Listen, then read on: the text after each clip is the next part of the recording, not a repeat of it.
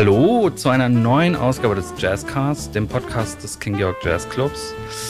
Ein Jazzclub mit angeschlossener Clubbar, der sich in den letzten Monaten auch zu einem digitalen Club entwickelt hat, wie einige von euch wahrscheinlich wissen. Aber diese Woche, am achten Juni, beim Auftritt von David Helm, meinem heutigen Gast, mit Posaunistin Shannon Barnett und Schlagzeuger Fabian Ahrens, wird nach langer Zeit mal wieder Publikum anwesend sein können. fünfzehn Gäste vor Ort. Ähm, du spielst Bass in dem Trio, David. Kribbelst jetzt besonders, wenn du weißt, dass da mh, ja, Zuschauer vor dir stehen werden. Ja, ist äh, wieder schön. Also durch die Abwesenheit des Publikums jetzt für ein Jahr, über ein Jahr, haben wir, glaube ich, alle das wieder zu schätzen gelernt, was das eigentlich bedeutet, mhm. Publikum zu haben und so weiter. Das ist ja schon, dass das auch was Besonderes ist und nicht selbstverständlich. Und mhm. so. Ja. Was kann man erwarten am achten? Ihr wolltet eigentlich in einer anderen, äh, ich mache auch die, ja. ähm, die, die, die Redaktion für die Webseite, ah, dann freut man sich ja. immer ganz ja, besonders, wenn, ja. wenn, wenn man alle Termine ja. schön sortiert ja, ja, hat ja. und dann äh, heißt es, oh, wir ja. kommen jetzt doch ähm, in dieser, nein, ich meine, es ist ja, ja meistens irgendwie höhere Gewalt, irgendwelche ja. Gründe, die dahinter stecken, aber ihr wolltet eigentlich in einer anderen Besetzung spielen, mit einem anderen Schlagzeuger. Genau. Was steckt dahinter, dass ihr euch jetzt so kurzfristig... Ja, das ist jetzt einfach, genau, das hat, glaube ich, rein, wie sagt man, äh, organisatorische Gründe, ja. weil der Raj aus ähm, Malaga kommen würde mhm. und die hätten hier noch was anderes gehabt, das wurde dann abgesagt und dann okay. hätte sich das Ganze nicht mehr so richtig gelohnt und dann gab es Probleme mit irgendeiner Beaufsichtigung der Katze oder sowas. Sagen wir mal, Corona ist schuld. Ja. Im weitesten Sinne, was kann man sich musikalisch äh, von dem Abend erwarten? Also ich habe äh, Shannon Barnett letztes Jahr gesehen mit mhm. Billy Test. Mhm. Fand ich abgefahren. Mhm. Abgefahrener Abend, irgendwie ziemlich cool. ja. ja. Aber was, was gibt es jetzt am achten zu hören? Also es ist ja so ein bisschen ihr Abend und sie hat sich gewünscht, dass sie einfach mal Tunes spielen wollte, ohne groß, ja, also quasi American Songbook mäßig. Standards. Genau. Mhm. Sie wird auch singen, glaube ich. Und ja, sie hat einfach ein unfassbares Wissen von Stücken, so. Und kennt alle Texte und mhm. ähm, hat einen sehr, sehr schönen Bezug dazu, der ansteckend ist. Mhm. Und Ähm, ja, und wir gucken mal, was wir damit tun, weil wir, also mit Fabian, wir spielen ja schon auch jetzt sehr lang zusammen mhm. und ich glaube nicht, dass es so ein glatter, glatt gebügelte Nummer wird, äh, aber wir schauen mal, versuchen ja. einfach diese schönen Stücke zu spielen. Ich weiß auch noch gar nicht, was für welche, aber... Wie könnt ihr denn das so kurzfristig, also das habe ich mich sowieso gefragt, mhm. also jetzt kommt einfach ein anderer... Man mhm. muss ja ein Grundverständnis schon dann haben. Auf jeden Fall, ja. Schon ungefähr wissen. Genau. Und trotzdem, ja. wie viel Konzentration, wie viel, äh, also wie viele Tage braucht ihr dann doch euch, um da irgendwie ähm, aufeinander einzustellen und zu, zu, zu wissen, okay, mhm. wir haben jetzt ein Programm, mit dem können wir mhm. uns auf die Bühne stellen. Dass ihr alle hervorragende ja. MusikerInnen seid, ich, ist ja schon klar. Ja, ja ähm, ich glaube, dass im Idealfall gar keine Zeit. Also wir Ach, echt? gehen einfach dahin und da muss man aber sagen, dass wir natürlich in den letzten, also über die letzten zehn Jahre, beziehungsweise sechs, sieben Jahre ja. ultra viel zusammen gespielt haben und Touren zusammen gemacht haben und geprobt und uns kennenlernen konnten über so eine lange Zeit. Mhm. Und dann ist das eigentlich, würde ich sagen, eher so ein guter Hang mit Freunden und nur, dass wir dann eben spielen.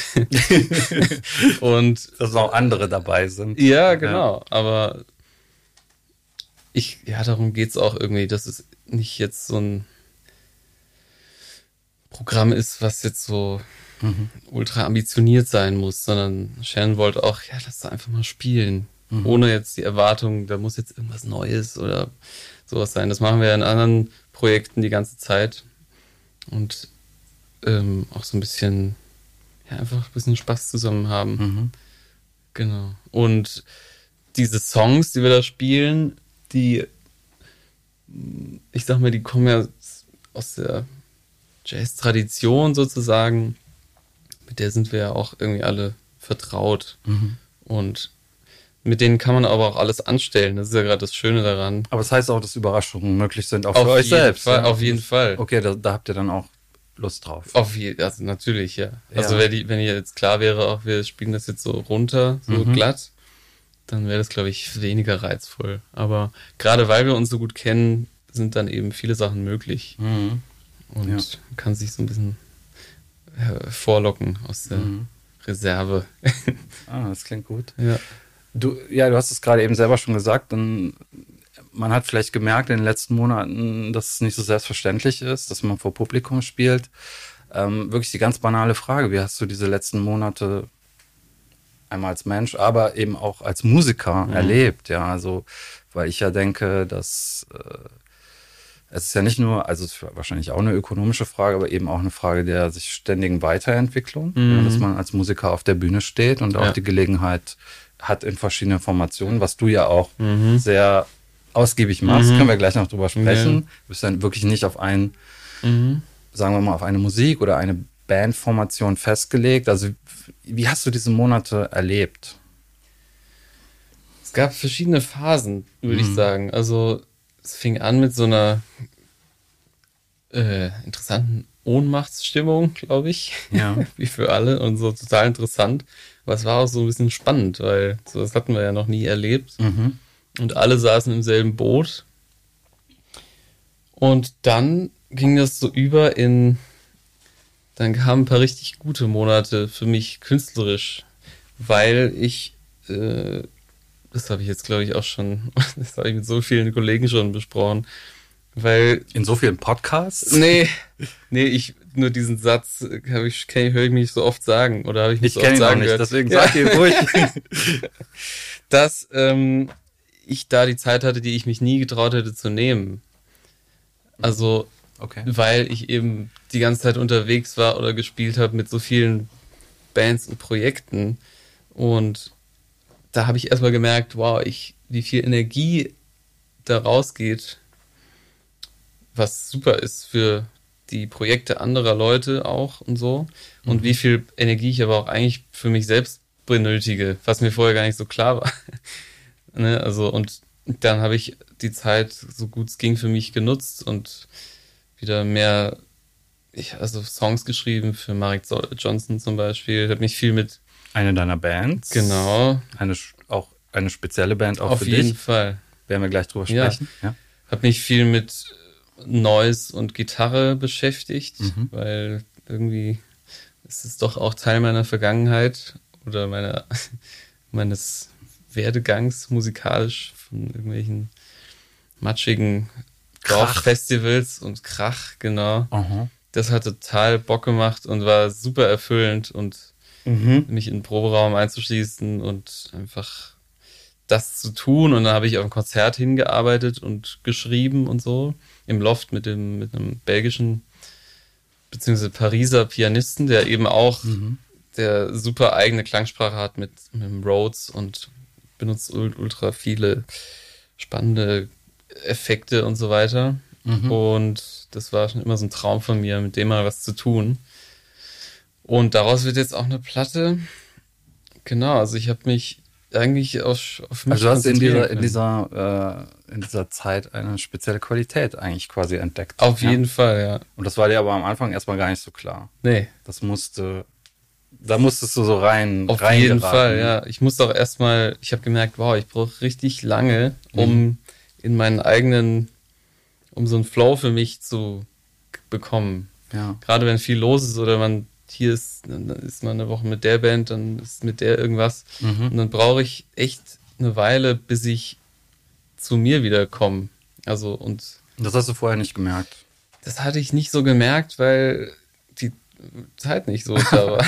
Aha. Oder dann vielleicht über den Sommer, wenn, wenn ein bisschen Pause war oder dann kam es immer dahin und dann kamen irgendwelche Texte raus oder Songs oder so. Um das mal so zu, wie, mhm. wie oft warst du vorher auf der Bühne oder in irgendwelchen Projekten verstrickt? Und wahrscheinlich dann, waren es so um die hundertfünfzig Konzerte im Jahr, und dann würde ich sagen. Abrupt so wupp. Und dann nix. Mhm. Ja. Und Und ich muss sagen, das, also das klingt jetzt irgendwie bescheuert, aber erstmal habe ich es gar nicht so vermisst, das Unterwegssein. Und mhm. weil mh, man sich ja an alles gewöhnt und selbst das wird dann so zu einer, mhm. ach, schon wieder irgendwo hinfahren und so. Man weiß es nicht mehr so zu schätzen irgendwann, ne? Ja. Ich meine, untätig warst du ja auf gar keinen Fall. Nee, ich habe ähm, auf YouTube zum Beispiel einen Auftritt mit dem Fabian Dudek-Quartett mhm. gesehen. Das ist auch recht kürzlich gewesen. Ja, ja, ja. Das, also, genau. Äh, Isolated Flowers mhm, war das Stück. Stimmt. Ja. Ziemlich, das, ziemlich schön. Also auf jeden Fall eine Empfehlung. Wer ja. kann man auf YouTube auf YouTube finden? Ja. Was war das für ein Rahmen? Ich meine, das war natürlich dann ohne Publikum, aber ja. mit, mit Kamera halt. Genau, das war. Wenn das jetzt kürzlich war, dann war das. Ist auf jeden Fall kürzlich eingestellt ja, worden. Genau. Ich war, das war, glaube ich, im Rahmen der Hochschule, die haben irgendwas mhm. gemacht. Ja. Genau, und das ist zum Beispiel so eine Band, mit der wir auch sehr viel gearbeitet haben, mhm. also mit der wir auch die Zeit genutzt haben, äh, wie so viele, glaube ich, um einfach super viel zu proben und zu arbeiten. Mhm. Genau, das ist die Band, das Fabian Dudek-Quartett, dann gibt es noch das Philipp Subeck-Trio mhm. und ähm, war doch noch eine, mit der wir sehr viel geprobt haben. Komme ich jetzt gerade nicht drauf. Mhm. Also was ich auf dir, äh, an dir auf jeden Fall spannend finde, um das mal so in den King-George-Kontext zu übersetzen, mhm. das ist ja so ein bisschen zweigeteiltes Programm. Es gibt mhm. den Jazzclub, ja.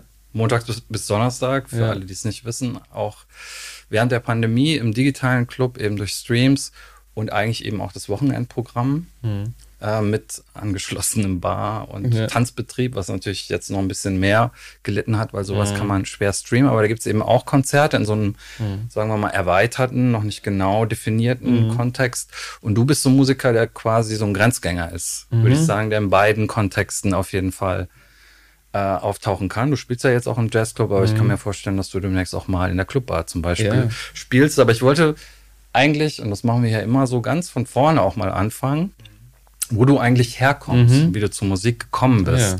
Du kommst aus einem Luftkurort, habe ich Ist das so? gelesen. Ja. Wie oh, hältst du es hier in Köln überhaupt aus? Weil hier äh, sammelt sich doch in der Kölner Bucht alles, was man muss, man muss den, stickig und schmierig ist ja, in der muss, Luft. Man muss den Dreck lieben lernen. In Köln. Ja, genau. Mhm. Und den, die Roughness. Das finde ich eigentlich sehr schön. Ja. Bist du Köl- so, so Kölner geworden, so ein bisschen? Rheinländer? Ja, ja. ja auf jeden Fall. Ja. Aber ich, ich fühle mich hier, ich finde es total gut. Das ist so, es hat halt einen Charakter. Das ist, und es ist nicht so hip. Und es wird, und es ist irgendwie ehrlich, habe ich so das Gefühl. Das ist halt, was es ist. Und das finde ich sehr charmant. Und es gibt natürlich kleine Mikrokosmen. Ne? Genau. Köln ist nicht nur der F C und der Karneval. Exakt. Es, nee, gibt, es gibt wirklich interessante. Ja, total, ja. Mikrokosmen. Wir Auf sind ja hier nahe am Eberplatz, auch ein sehr ja. interessanter Ort. Und ich muss sagen, ich, obwohl ich jetzt hier zehn Jahre wohne, ich lerne ich lerne immer wieder neue Ecken kennen, die ich noch nie gesehen habe vorher. Das ist auch interessant, obwohl man denkt, ach, Köln ist ja nicht so groß. Mhm. Aber es ist dann Warst doch, du schon mal auf der anderen Rheinseite? Ja. ja, tatsächlich schon, aber vorgestern habe ich äh, mit Shannon eine Radtour gemacht. Mhm. So schön Sonntagsradtour. Klar, was man gerade so macht. Ja, genau. Dann sind wir schön mit der Fähre irgendwo übergesetzt bei Monheim. Mhm. Ganz schön bonzige, uncharmante Kleinstadt irgendwie. Alle Monheimer, die jetzt zuhören. Sicher gibt es auch da nette Ecken. Ach, sub natürlich. Ein bisschen Provokation muss das sein. Absolut. Ja, und da sind wir zurück durch Köln-Flithart geradelt. Das kannte ich vorher noch überhaupt ja. nicht. Mhm. Interessant. Wusste ich überhaupt nicht, dass es das überhaupt gibt. Stimmt, gute Gegend. Ja, aber das so ein bisschen nah bei Lever... Bei, nee, ja, Leverkusen. Genau. Und, ja. Mhm. Ähm, ja. Was ich, was ich auch gelesen habe, ähm, was ich nicht wusste, dass du äh, bei den Limburger Domsingknaben mhm. warst und auch gar nicht so kurz, glaube nee, ich. Ne? Elf, Einige Jahre. Zehn, elf Jahre. Wann hast du da angefangen? Da war ich neun. Mhm. Bis zum Abitur dann, mhm. genau. Und lustigerweise ähm, habe ich da schon meinen ersten großen Gig. Und zwar äh, haben wir da zwei Spielzeiten lang Zauberflöte gesungen als drei Knaben. Da suchen sich die Opernhäuser immer so, ja, casten dann immer solche, äh, diese, diese Knabenstimmen aus Knabenchören und so. Mhm. Und dann zwanzig elf, zwölf, glaube ich, waren wir hier, als die Oper noch, noch funktioniert hat. Ja. Und das war eine krasse Erfahrung. Und äh, ja, und dann... Wie viele Singknaben wart ihr da? Also was, wie viele? Ich glaube so um die hundertfünfzig, und dann gab es einen Konzertchor, da sind dann fünfzig Leute. Ja. Und dann, genau, viele auch unterwegs gewesen. Und, und wie viel Zeit hast du dafür investiert als junge Jugendlicher? Ja, also bis da zum Stimmbruch. Viel, ja, ja, jeden Tag, fünf Tage die Woche, ein bis zwei Stunden Probe. Und man muss auch üben, da gibt es dann so lustige, jeder muss ein Instrument spielen, und es gibt, wie, wie, Ach, das gehört wie, in der, auch dazu. Ja, wie in der Fabrik musste man sich dann so bei der Überaufsicht anmelden und Nein. so. Ja, total. Ja, ich musste dran denken, in der Grundschule, im Musikunterricht hat meine äh, Musiklehrerin zu mir gesagt, ich soll, wenn wir im Chor singen, mhm. wir haben also Chor gesungen, Kanon, ja. aber mhm. natürlich dann in so einer Klasse von achtundzwanzig, ja. ich soll den Mund nur auf und zu machen, damit ja. ich die anderen nicht störe. Da kommt man bei den Domsingknaben nicht weit. Nee, nee, nee. Da will man richtig, da, aber das ist dann eine musikalische, schon eine solide Ausbildung, oder? Auf jeden Fall. Streng? Auf jeden Fall, ja. Also, was war dein Instrument? Klavier? Ich habe Klavier gespielt, genau. Ja. Mhm. Ähm, da ging es eher darum, dass die Leute das machen. Es war schön, wenn es da, wenn da Leute auch Ambitionen hatten, aber es war einfach so, ihr müsst ein Instrument spielen. Aber genau, es war schon ziemlich streng in den Proben, da habe ich auf jeden Fall einiges mitgenommen. Und mit dem Stimmbruch, man wacht dann auf, hat den Stimmbruch und man weiß, die Singknabenkarriere ja, ist over. Das ist total, das war echt das krass. Hart, das aber. war das erste, der erste, wie sagt man, das erste Mal, dass ich so gespürt habe, wie das ist, wenn man ja so abgesägt wird, quasi. So hat sich das angefühlt. Wie, Leute, wie geht das?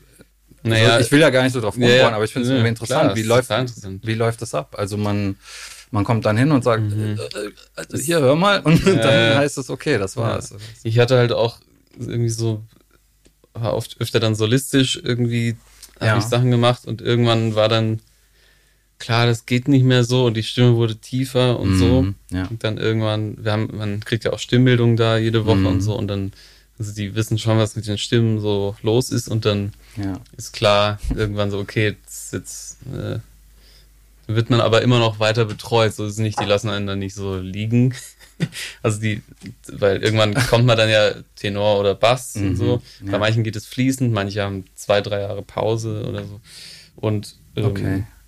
aber es war schon hart, dann natürlich. Aber auch gut, weil es gehört halt dazu. Irgendwie.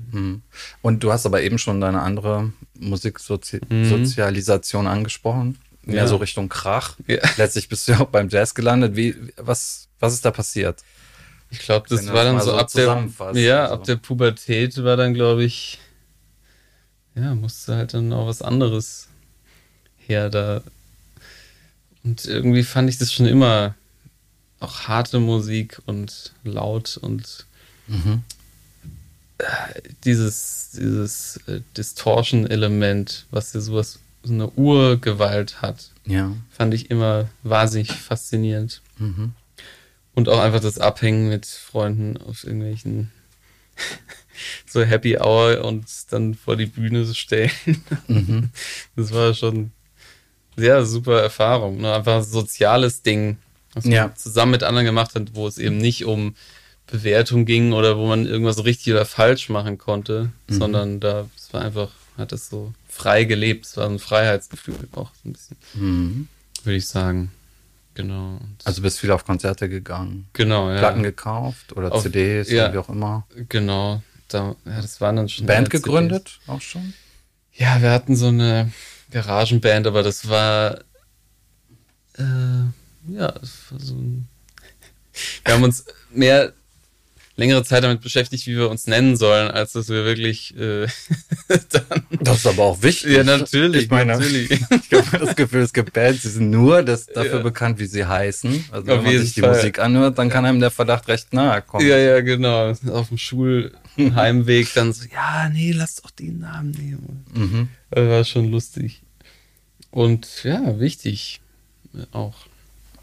Genau. Also du bist dann nach Frankfurt, hast klassisches mhm. Klavier studiert. Genau. Warst du da schon, äh, ich Ich meine, das ist ja so eine klassische Frage für mich, mhm. aber ich finde es wirklich interessant, an welchem Punkt man sozusagen äh, entscheidet, okay, die Musik ist sozusagen mein Lebensinhalt, ja, ich habe, was weiß ich, Talent, ich habe mhm. auch Bock, mich damit zu beschäftigen, das merkt man ja, ja. so in der, in der ja. Zeit.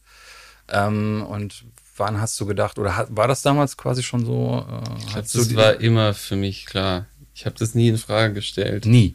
Nee. Wow, also nie. Was heißt immer? Mit, in welchem also Alter? Ich, also bevor ich, ich wusste nie, wenn mich Leute gefragt haben, glaube ich, als Kind, was willst du mal werden, wusste ich nie, was das ist. Und dann irgendwann war das einfach klar, weil das habe ich ja dann gemacht. Ich meine, ab neun, wenn du dann immer Konzerte singst und es wird quasi so normal und man sitzt im Bus mit Kollegen, ist ja wie so ein Bandgefühl quasi. Ne? Ja. Und dann, und dann wird es einfach so normal. Und irgendwann dachte ich auch in der Schule so, ja, ich, ich mache das jetzt hier fertig, aber ich weiß eh, was ich mache. Denen ist eh egal, was ich für Noten bekomme. Hauptsache, ich schaffe es irgendwie. Mhm. Und äh, dann mache ich natürlich Musik.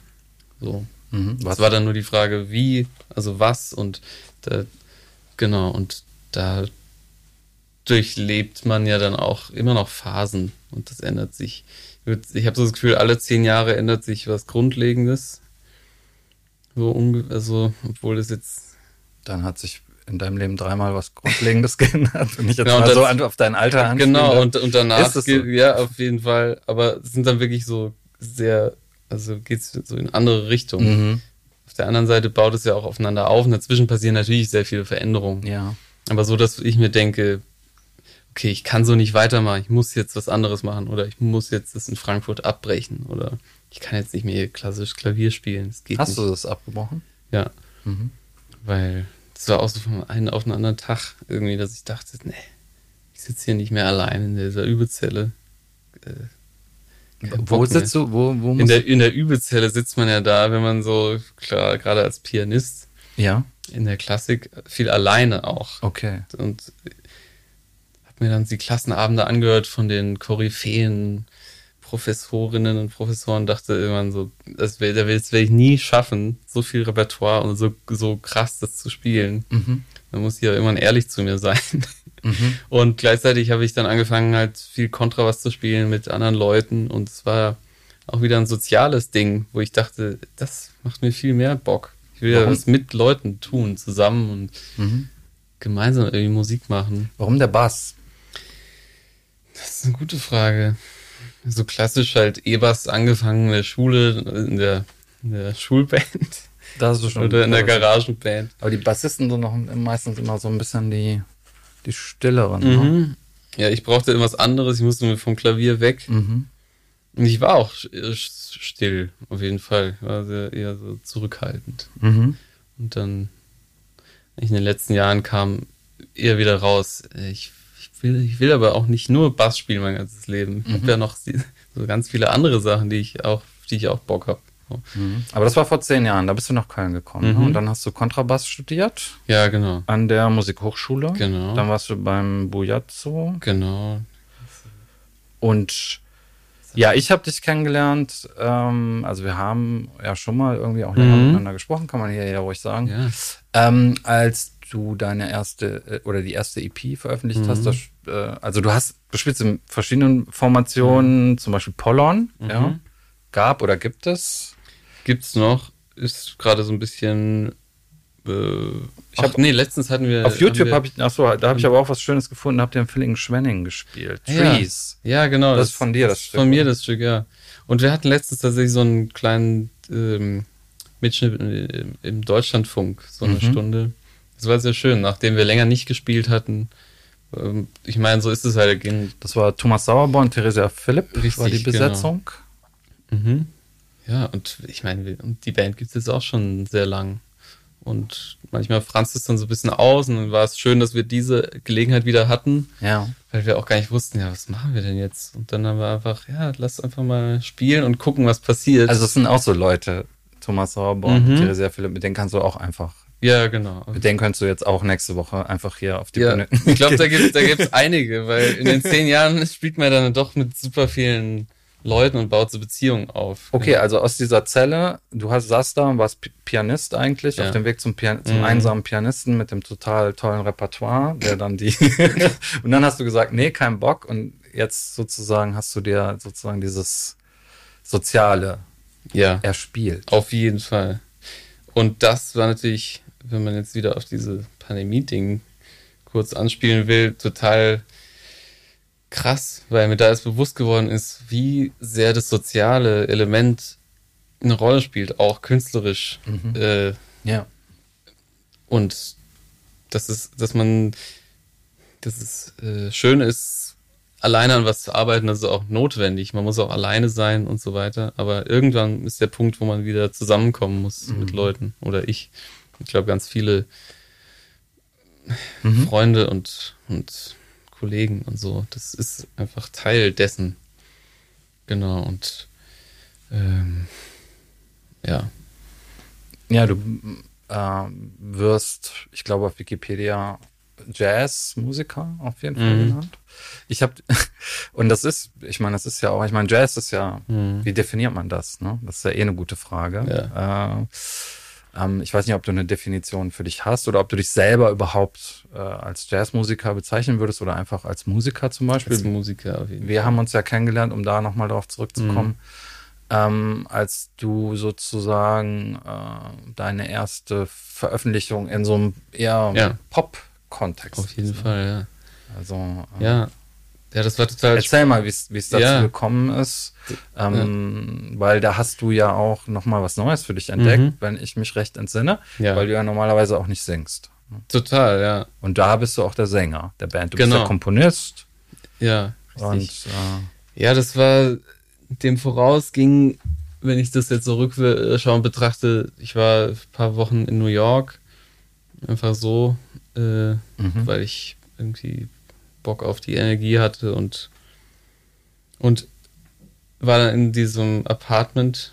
Shannon kam dann auch noch dazu. Mhm. Und dann ähm, stand da so ein Casio-Keyboard rum. Dann habe ich darauf einfach ein bisschen gespielt. Und mhm. dann fiel mir halt so, oder irgendwie kam da so ein Text und Melodie und gleichzeitig kam das mit dieser Energie überein, die ich von dort irgendwie so geil finde, dass es da, ja, ma- einfach machen. So, nicht, nicht lang nachdenken. Ist das jetzt gut oder schlecht? Also, was wir in Deutschland so gern machen, dass man erstmal alles zerredet und zerdenkt, sondern einfach so, fuck it, let's do it. So. Mhm. Und dann dachte ich so, ja, klar, ich mach das jetzt. Ich New York das einfach. Ist jetzt nicht die schlechteste Stadt, ne, um sowas zu machen, nee, oder? Überhaupt also. nicht. Historisch oder überhaupt musikalisch. Nee. Nicht, dass, äh, dass das dann schon so, ja, also ist ja auch wurscht, aber auf jeden Fall hm. ähm, war das so der Anstoß. Und dann mhm. hat es natürlich viel Überwindung für mich gebraucht, das dann hier auch zu machen und so. Aber so fing das alles an. Ja, das hast du mir damals auch erzählt, dass gerade dieser sozusagen das auch mhm. zu singen. Ja? Ja. Also dieser Total. Schritt, dann ja. äh, erstmal Texte zu schreiben. Ja. Das ist ja vielleicht der erste Schritt. Mhm. Ja? Ähm, und dann eben auch äh, sie zu singen, ja. dass das auch eine Überwindung ja. gekostet hat. Dann mhm. sozusagen auch was sehr Persönliches. Auf jeden Fall. Wie war denn die Erfahrung dann damit im, im Nachhinein? Also äh, so die, die, ich glaube, ich habe euch einmal auch spielen sehen im mhm. wie Jacky heißt es jetzt? Ah, ja. damals, da, ich weiß nicht, ob es damals noch Studio sechs hieß. Studio sechs ja. habt ihr gespielt. Mhm. Das war einer, glaube ich, der ersten Auftritte. Ja, genau. Stay Low heißt die E P. Ja, ja. Und ähm, wie äh, hat sich das weiterentwickelt? Weil das war ja mhm. schon, ich habe jetzt Pop gesagt. Ja. Und es gibt da auch jede Menge Bezüge. Ähm, habe ich mir auch aufgeschrieben. Ich habe es, kommen auch alle aus meinem Kopf. Ähm, ist aber auch jetzt egal. Auf jeden Fall ist es trotzdem, merkt man, wenn man das hört, äh, dass es sich trotzdem, dass es in, in, in einer Entwicklung begriffen ist. Ja. Ne? Es ist nicht in dem Sinne Pop, dass mhm. es schon fertig nee. ist. So, so ein ja. drei Minuten nee, kann nee. ja auch was Geiles sein. So ein ja. drei Minuten Pop-Hit ja. quasi aus der Konserve, mhm. frisch und fertig, Klar. immer, sobald du die ja. aufmachst. Nee, es ist schon eine andere Musik, aber es hat trotzdem Fall. so ein Pop-Appeal, ja. finde ich, weil, ja. weil sehr viele Bezüge drin sind, die man hören kann. Mhm. Und äh, wie hat sich das aber äh, dann weiterentwickelt, mhm. auch durch das Spielen? Ähm, Und wer macht da überhaupt sonst noch mit? Genau, vielleicht? Also das hat sich insofern weiterentwickelt, dass erstmal dann Pause war. Und jetzt. Aber ist das schon, ich weiß gar nicht mehr, wann das war. Wann ist äh, Stay Low rausgekommen? Das war, glaube ich, zwanzig achtzehn oder neunzehn. Mhm. Das ist gar nicht so lang her eigentlich. Aber jetzt bin ich gerade dabei, also ähm, ich habe jetzt irgendwie acht Songs fertig, neue. Mhm. Und ich arbeite daran mit Jan Phillips, auch ein guter Freund, und der spielt auch sehr viel Schlagzeug hier in der Szene und mhm. hat auch eine super geile Band, Infant Finches, mit einem mhm. dänischen Kollegen. Und der Produ- mit dem zusammen produziere ich das. Das heißt, es ist so ein bisschen, ja, ich habe das jetzt einfach selbst in die Hand genommen und dann einfach hat sich das so ergeben, dass ich das einfach nur mit Jan zusammen mache. Ähm, und das ist total schön und noch intensiver, weil, es, weil ich glaube, ich so, lang dahin, so langsam dahin komme, Texte zu schreiben, die wirklich auch was bedeuten, also die mir auch irgendwas bedeuten und nicht nur so ein Blick von außen auf irgendwas sind, sondern die wirklich von innen kommen mhm. und wirklich, also mit denen ich auch irgendwas verarbeite. also äh, Und das ist super schön und super erfüllend mhm. und ist auf, hat auf jeden Fall viel mehr Richtung jetzt als, ähm, als noch die letzte E P. Aber es ist interessant, dass du eben Neues gesagt hast, weil die Musik geht ja schon eher in so eine, ich weiß nicht, ich hatte auch so, Stay Low ist mhm. ja der, nicht umsonst der Titel. Ja, es ja, hat ja auch etwas sehr äh, zurückgenommenes. Ja. Ja. Genau, und diese... Quiet is the new loud. Ja. Habe ich damals als, ja. also als Bezug so ein bisschen. Ja, ja. Also so diese, diese Haltung, dass man sozusagen Widerstand mhm. oder Unzufriedenheit mhm. eben, eben nicht nur durch Lautsein ja. äußern kann, sondern ja. eben das eben auch musikalisch anders ja. umsetzen kann. Ne? Das war, das ja, und ich glaube, das ist jetzt eigentlich wieder so. Und das neues Ding, mhm. ähm, das mache ich eigentlich eher in abstrakteren Kontexten, glaube ich. Also, weil ich habe mich dann irgendwann, irgendwann gefragt, was will ich denn jetzt auch hören? Was würde ich jetzt mir gerne für eine Platte auflegen, die ich mir anhören will? Mhm. Und da kam dann, das war irgendwie sehr, sehr gutes, für mich ein sehr guter, eine gute Frage. Was hörst du denn so gerade? Was magst du? Ähm, das ist immer die Frage, bis du an die Tür zugeht bei mir und ich alles vergesse, was ich ja, ja, ja, das kenne ich auch, aber bist du, oder sagen wir mal so, was für ein Musikhörer bist du? Ähm, hörst du dir gezielt so Sachen an, dass du so forschst, dass du sagst, ich habe jetzt was entdeckt, mhm. jetzt höre ich mir alles in die Richtung an und bleib da irgendwie so eine Zeit lang drauf hängen, oder bist du eher so, machst du auch mal das Radio an, äh, hörst du irgendwie so diese, diese Sachen an, oder Wenn ich hast du so ja. Sachen, die du eh schon seit Jahren mhm. hörst und dann denkst ja. du so, das, da habe ich jetzt mal wieder Bock drauf, ja, ja. hörst du auf Vinyl, mhm. hörst du C Ds, du bist ja eher so ein C- C- Generation, ja, generationmäßig eher C D. Das C D mache ich, genau, mache ich eigentlich gar nicht mehr. Ich finde es super geil, zu Hause eine Platte aufzulegen, weil ich habe das Gefühl, die höre ich irgendwie anders. Ja. Und ansonsten ähm, es ist sehr, unter, sehr impulsiv, würde ich mal sagen, bei mir. Es ist jetzt nicht so organisiertes Hören. Mhm. Äh, aber was ich zum Beispiel, was mich super krass beeindruckt oder äh, was äh, geil war, war Mark Hollis. Äh, Mark Hollis. Mhm. Also die letzte Platte von ihm. Ja, ist ja verstorben. Let- letztes ja. Jahr, ich weiß nicht mehr. Ja. Was letztes Jahr? Da, das ist ja auch. Mhm. Also nach. Äh, äh, ach komm. Ich kenne die Talk, ein- Talk genau. genau, nach seiner Band. Und die, die, mhm. die letzten ähm, Platten gingen ja schon so in die Richtung. Mhm. Spirit of Eden. Genau. Laughingstock. Ja, da gibt's Laughingstock, finde ich auch fantastisch. Mhm. Und er hat dann eine Solo-Platte genau, gemacht, glaube ich, und sich dann aber auch zurückgezogen. Richtig, ne, genau. Musik, also schon Jahre her. Ich, und ja. für alle, die ihn nicht kennen, also der hatte dann so vorher in den achtzigern mit dieser Band so ein paar, haben wir eben drüber gesprochen, It's diese Radio-Pop-Hits, genau, und Such ja. a Shame. Ja. Und die haben sich dann wirklich hin zu so einer anderen mhm. Umsetzung der Musik ja. entwickelt, ne? Und auch ja. so in Richtung Improvisation. Mhm. Und ja, und äh, das war, fand ich Wahnsinn. Und auch die, also ihn, seine Stimme und Diese, dieser Klang, mhm. dieser Sound, mhm. der auch so anders ist als, also eigentlich weg von so einem Hit-Sound ging mhm. und vielmehr wieder zu so einer akustischen Sache. Und dann habe ich ein Interview von ihm gehört, wo er äh, gesehen, äh, gelesen, wo er drüber redet, ja, diese ganzen Talk-Talk-Sachen mit den Synthes, das sind eigentlich, war nur, weil wir kein Geld hatten und dann mhm. war das billiger und eigentlich wollte ich schon immer richtige Instrumente haben und so, und das fand ich total geil, und ihn auch als Typen oder in Interviews zu sehen, was er für ein in sich gekehrter, introvertierter Typ ist, und dann diese krasse Stimme da kommt, das finde ich, fand ich Wahnsinn. Und dann dachte ich mir irgendwann so, ja, oder es hat dann, es hat mir so eine Richtung gegeben, auf eine Art, so, mhm. oder da gab es also dann auch noch andere Platten, aber mhm. andere Künstler, sag ich mal, aber ja, ich finde, man hört das auch raus. Mhm.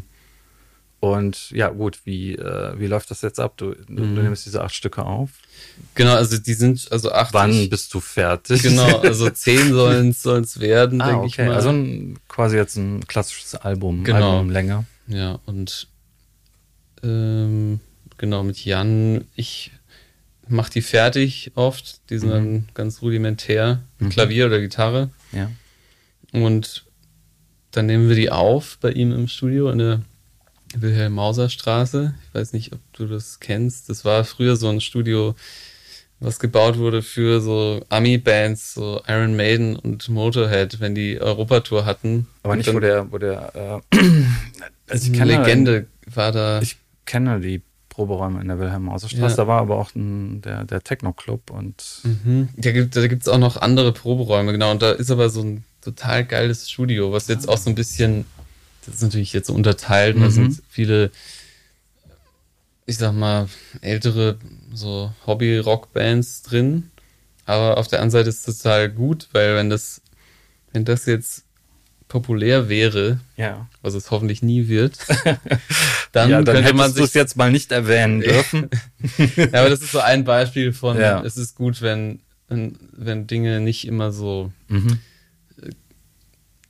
hochgehypt werden, sondern wenn sie einfach ein bisschen unterm Radar bleiben und mhm. so. Und ich glaube, da ist auch keine Gefahr da, weil das so ver- schön verkrustete alte Strukturen sind. Da mhm. kommt man gar nicht.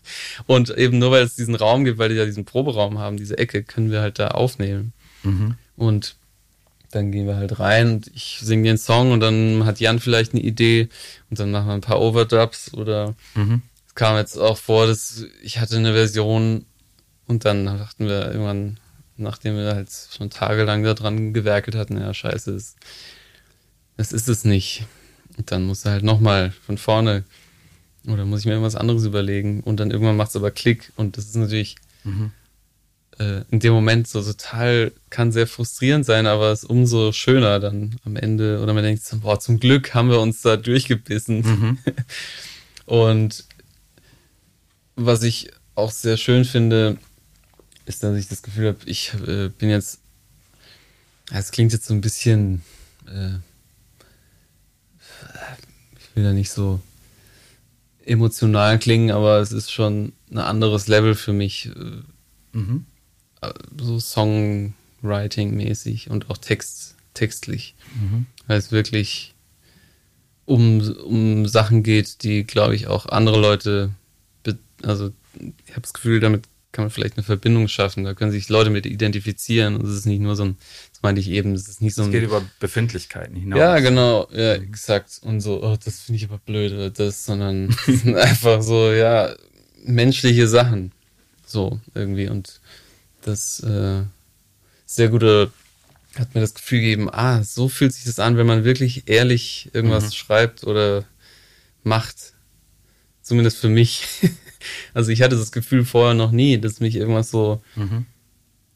äh, so krass äh, im Nachhinein doch noch mitnimmt.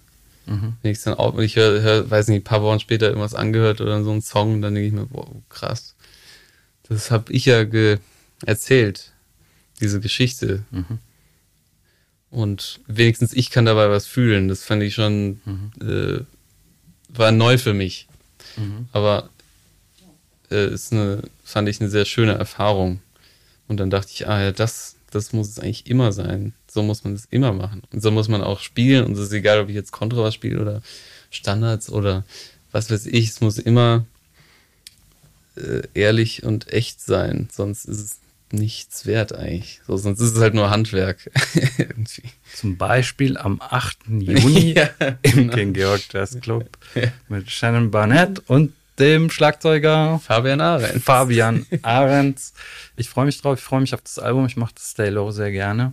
Ja, die neue wird noch besser. Und ja, also vielleicht sprechen wir dann auch nochmal hier miteinander, sehr gern, wenn das Album dann da ist. Ja. Und bedanke mich, dass du hier gewesen bist. Ja, danke. Ich würde sagen, jetzt ist ja so ein schöner sonniger Tag, den werden wir jetzt vielleicht noch mit einem Bier draußen Fall. begießen. Ich hätte Lust. Ja. Äh, danke auch Anthony für die Technik. Ähm, wir haben nämlich heute zwei Podcasts aufgenommen. Und äh, genau, jetzt haben wir uns den Feierabend verdient und danke euch auch fürs Zuhören. Und genau, bleibt uns gewogen. Bis zum nächsten Mal. Ciao.